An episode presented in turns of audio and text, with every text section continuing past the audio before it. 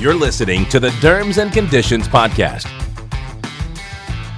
Well, I'm Dr. Jim Del Rosso, and I'm bringing you a self made episode of Derms and Conditions podcast, which I really hope you're enjoying the series that we put together. We're now in our third season. Um, and I thought it was important to discuss what I think is some misunderstood therapies or or uh, therapies that are easily confused based on a lot of the information that's out there. So I'm, I'm picking a few selected areas that I'll bring to light from my perspective, areas that I've done work on, clinical research studies, advising, consulting, a lot of data evaluation that'll hopefully be relevant to you clinically. And the first area I want to talk about is the area of benzoyl peroxide used to treat rosacea, specifically patients that have papules and pustules that have rosacea. This is very confusing, and not a week goes by that I don't get questioned about this from a clinician in dermatology, whether it be a dermatologist, physician assistant, nurse practitioner, or even other individuals from companies. Like, you know, you know, benzoyl peroxide for rosacea, it, benzoyl peroxide is going to be too irritating and they know about it for acne, but they just can't wrap their head around it with rosacea, even if they've seen some of the data. I think it's really important here to emphasize that the studies that were done with benzoyl peroxide for rosacea specifically used encapsulated benzoyl peroxide. What's also been called microencapsulated benzoyl peroxide. That is a specific formulation of benzoyl peroxide, and the only one branded formulation of benzoyl peroxide incorporated of 5% for rosacea. There is benzoyl peroxide microencapsulated along with microencapsulated tretinoin that is FDA approved for acne vulgaris, a combination formulation. The microencapsulation separates those active ingredients in the formulation and allows the benzoyl peroxide and the tretinoin to be applied together in the same single formulation, right? First time that's been done, that it could be done in the same vehicle because benzoyl peroxide had always degraded tretinoin and they were applied separately and couldn't be put in the same formulation. But the benzoyl peroxide 5% encapsulated in the cream formulation was specifically evaluated for patients that had moderate to severe rosacea with papules and pustules. And the average number of the range, I should say, of papules and pustules in the actively treated patients in the two studies and in the vehicle uh, uh, patients that had the same vehicle but without the encapsulated 5% benzoyl peroxide was anywhere from 26 to 30 lesions. So these patients had a pretty robust number of papules and pustules at baseline. And they were treated, right, over a 12 week period with once daily application of the active versus the vehicle in a double blind placebo controlled or vehicle controlled fashion, randomized study, just the way it needs to be done to get approval by the FDA. Important to recognize that this is the only formulation that's been evaluated to show efficacy, safety, and very importantly, tolerability for rosacea. So, if you're going to think about utilizing benzoyl peroxide for rosacea, regardless of whether it's over the counter or prescription, this is the only formulation you should utilize. Or you should anticipate that you will get irritation from benzoyl peroxide in many cases because it's being immediately released and not in the slow release that you get from the encapsulation. So the encapsulation is a is a special technique used in the manufacture with a silicon dioxide shell that creates a shell that encapsulates the benzoyl peroxide that has some small micro channels that allows the benzoyl peroxide to be released slowly. So you're not getting that quick dump into the skin but with the slow release over time you get the therapeutic effect. And there's data to show how that actually happens so let's move on to what we can expect from encapsulated benzoyl peroxide. Importantly, that the patient gets the specific brand formulation, not because we're promoting it for one particular company, but because it's the only one that the studies have actually been done that shows that you can get this benefit and where the efficacy was actually evaluated.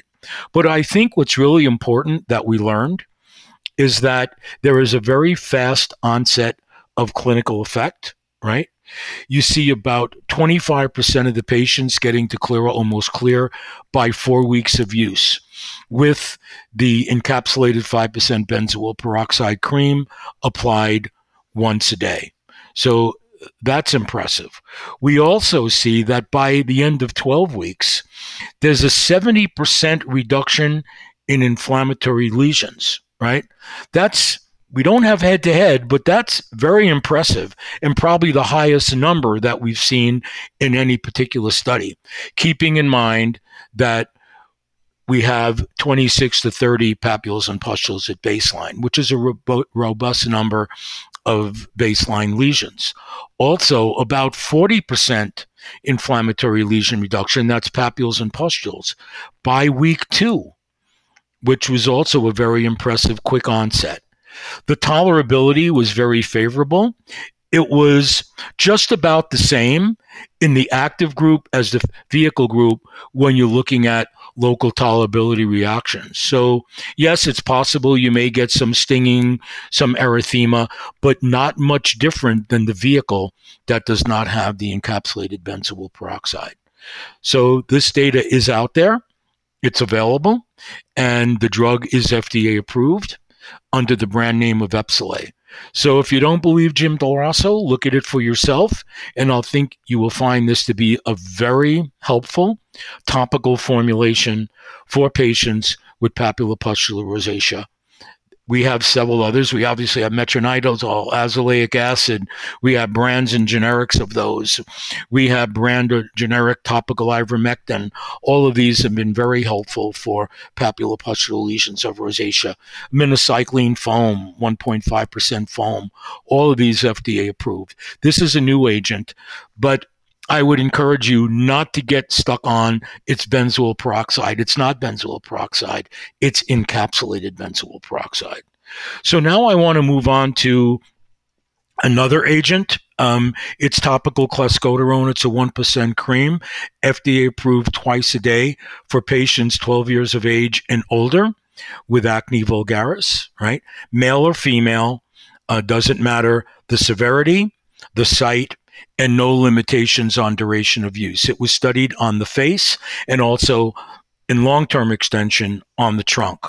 A couple of caveats there was a recent article uh, published by um, Hannah Peterson and also with Leon Kircik and uh, April Armstrong in the Journal of Drugs of Dermatology, which is a review on the efficacy, safety, mechanism of action of this particular agent hot off the press in June of 2023.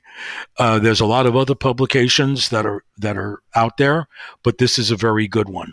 Also, in the Journal of Clinical and Aesthetic Dermatology this month, there is a v- review that uh, where I was the lead author, but we also had um, Linda Stein Gold, Diane Thiboutot, and Nick Squitieri. Uh, these other physicians that assisted on the hyperkalemia data with topical clascoterone right? And this does show, first of all, hyperkalemia. It was looked at because of issues that surrounded spironolactone, right? And these drugs are structurally different. Right. But because spironolactone can cause hyperkalemia as an oral agent, with clascoterone being topically applied and having negligible systemic exposure, quite frankly, if you use it as recommended, approximately one gram twice a day, uh, to acne vulgaris in patients 12 years of age and older, right? You have really, based on maximum use data, uh, negligible concern about systemic exposure and issues such as clinically relevant hyperkalemia.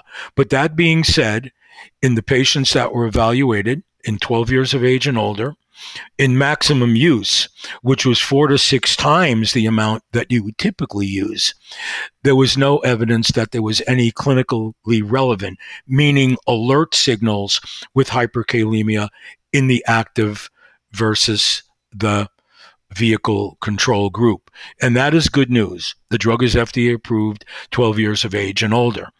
Uh, the bottom line was looking at exposure response analysis, looking at the levels of hyperkalemia. Hyperkalemia not meaning that it was high, that there was an alert, that there was an adverse event, because there were no EKG changes, no adverse events, or no alert levels that led to discontinuation in any of the patients, whether they be, they be the vehicle, meaning they weren't exposed to the clascoterone, or the clascoterone group. Importantly, these were just levels that may have been slightly above the limit of normal. So that could certainly happen in anyone, and it certainly happened in almost the same number of patients treated with vehicle as in the active the denominator was a higher number in the active versus the vehicle because the randomization was two to one. But the bottom line is evaluated through phase two. And after that point, there was no recommendation by the FDA to evaluate in phase three or post marketing surveillance and no laboratory monitoring recommendations in the product monograph. So I think you can feel comfortable with that. And the publication is available in the Journal of Clinical and Aesthetic Dermatology. If you search it in PubMed under my name, you can download an individual PDF of the article for use by yourself for review if you want to look at it further.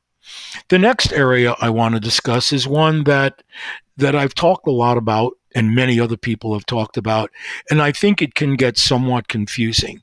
And it has to do with monitoring guidelines with Janus kinase inhibitors. And I'm going to specifically focus on the drugs abrocitinib and upadacitinib for atopic dermatitis. They're available orally. The package inserts recommend that you start with the lower dose and then step up to the higher dose if the patient does not get an adequate response within uh, an appropriate amount of time to evaluate that patient. It's a little bit different in how it's written with each of the package inserts. But when we look at the box warnings, we have to recognize that some of the statements, a lot of what's in the box warning, and you've likely heard this from many people, is based on another Janus kinase inhibitor, which inhibits Janus kinase 1, 2, and 3, abrocitinib and upadacitinib are primarily Janus kinase 1, and they can have some Janus kinase 2, right, inhibition.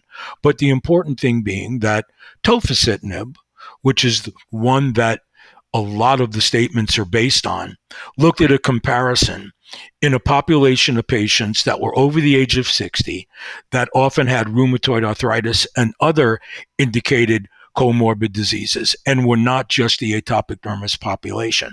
So they had comorbidities that can predispose them to some of those adverse events of special interest, like tuberculosis, venous thromboembolism, arterial thromboembolism, um, major cardiovascular events, serious infections, etc. And in that population of patients, compared to uh, tumor necrosis factor alpha inhibitors that are used in many of those patients, that also be receiving methotrexate. Many of these patients are receiving other other therapies. It was higher with the tofacitinib. That got transferred over to the other oral Janus kinase inhibitors. But looking at those only in the population of atopic dermatitis patients with upadacitinib and abrocitinib, the age average is younger and the associated comorbidities are significantly less. But it doesn't mean that patients were not included that had comorbidities. For example, in the upadacitinib studies, they did include patients that were smokers, right? About 30% were smokers, about 20% were chronic smokers, 10% were past uh, smokers, about 20% of the female population were utilizing oral contraceptives. And there were some patients that may have had some of the other comorbidities, but they did certainly exclude patients that had certain significant comorbidities uh, from the study based on the inclusion criteria of those studies. But nevertheless, when we look at those population of patients, we have to factor in what is the risk of these adverse events of special interest and those we think about with Janus kinase inhibitors in this specific population when we're talking to our patients that we believe need either abrocitinib or upadacitinib for their atopic dermatitis based on the severity of the disease, based on whether or not they've had difficulties or uh, not adequate response with previous treatments, including other systemic therapies, corticosteroids, uh, classic immunosuppressives like cyclosporin and methotrexate, and even uh, biologic agents like dupilumab or tralokinumab, right? We know that these monoclonal antibodies are very effective, and many patients are not going to need to think about utilizing another therapy. But in some of them, these oral Janus kinase inhibitors are certainly something that can provide them additional benefit if they need a better response. If they're not responding as well as they like, have difficulty sleeping, their disease is, is progressed or gotten worse, whatever the case may be, your judgment as a clinician and the patient's interest is to look at another therapy. So we know that with upadacitinib and abrocitinib, that switching to them in patients that had previously used dupilumab can get incremental benefit, right? But also you have to factor in the blood uh, monitoring that's required and the potential safety risks to discuss with the patient so you have an, a proper risk benefit discussion, joint decision making, which to me is always implicit, but is commonly talked about now, and making sure there's a, a full discussion on what they can anticipate in terms of benefit certainly the benefit is there. So, for example, I'm going to use upadacitinib, for example, because I have that. There's actually data on this drug going out to five years. There's longer data than one year also with abrocitinib. Um, and there's collections of data with both that support what I'm saying right now. But for example, if you look at the one year data with upadacitinib, looking at 30 milligrams a day, which is the higher dose. And if you had 100 patients treated for a year in this population of patients with atopic dermatitis that were in pivotal trials, you would have less than two cases of anemia, less than one case of lymphopenia, less than four cases of serious infections, less than six cases of herpes zoster, less than one case of active tuberculosis, less than one case of malignancy in general, less than one case of MACE, and less than one case of venous thromboembolism. That's if you treated 100 patients for one year. So, yes, these can occur, right? And these cases may or may not been related to the upadacitinib, but they occurred in patients that were receiving upadacitinib. So, yes, we could not guarantee that these adverse events are not going to happen. And we do need, do need to follow the monitoring guidelines, both clinical, patient assessments, history, understanding their medication history and their medical background and updating it each time we see them, and looking at uh, the blood uh, test monitoring that is recommended right? And it's pretty well um, worked out. I just published on LinkedIn, you could look up under my name, a slide that has my recommendations based on what's published in the package inserts that are out there. You're certainly welcome to use that. But as long as we're doing that, we're treating patients with systemic therapies that can help them significantly with their disease, that are changing the lives dramatically of patients that are suffering from a very significant disease, itching, difficulty sleeping, whatever the case may be. We all know it. We just don't want to harm our patients. Well, this is not much different than when we first learned how to use isotretinoin or, okay, I'll pick a chronic disease, atopic dermatitis, psoriasis with cyclosporin, methotrexate, mycophenolate mofetil, hydroxychloroquine, whatever drug had some associated um, testing that we had to do or blood testing. It was a learning curve then. It's a similar learning curve now. So I don't want to sound like I'm on a soapbox, but I do want to encourage you to take into account the realities of what the risks are and feel comfortable having those conversations with your patients. So I try to bring forward three areas uh, that I, I, I think are important. I do want to end with another factor. Remember that the monoclonal antibodies are not all the same. You can get conjunctivitis with dupilumab. You can get it with the anti-IL-13 agents. Tralokinumab is available now. Lebrikizumab will likely be available coming up. But just because a patient has conjunctivitis with dupilumab doesn't mean they're going to have it if you treat them with tralokinumab or you switch them with tralokinumab, which in some cases may be helpful in patients that had conjunctivitis where you had to take them off dupilumab or didn't respond for some other reason. There are case reports on this.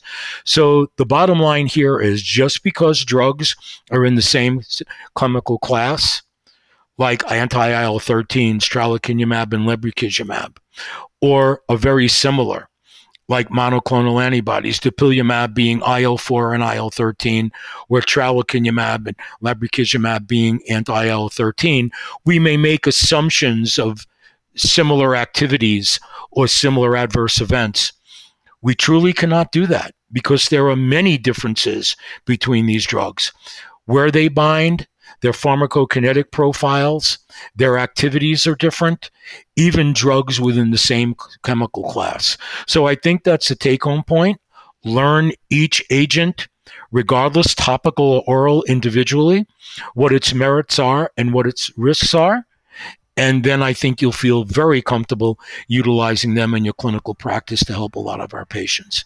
I hope this is helpful to you. This is some of the things I've gleaned through my own reading, teaching, and through many of the people that I talk to on Derms and Petition and, and Derms and Conditions podcasts. I've mispronounced my, my own show, uh, but you know, it's been a long day, but I hope this was helpful to you. Thank you. Thank you for listening to this episode of Derms and Conditions. If you have any questions, please email us at podcast at dermsquared.com.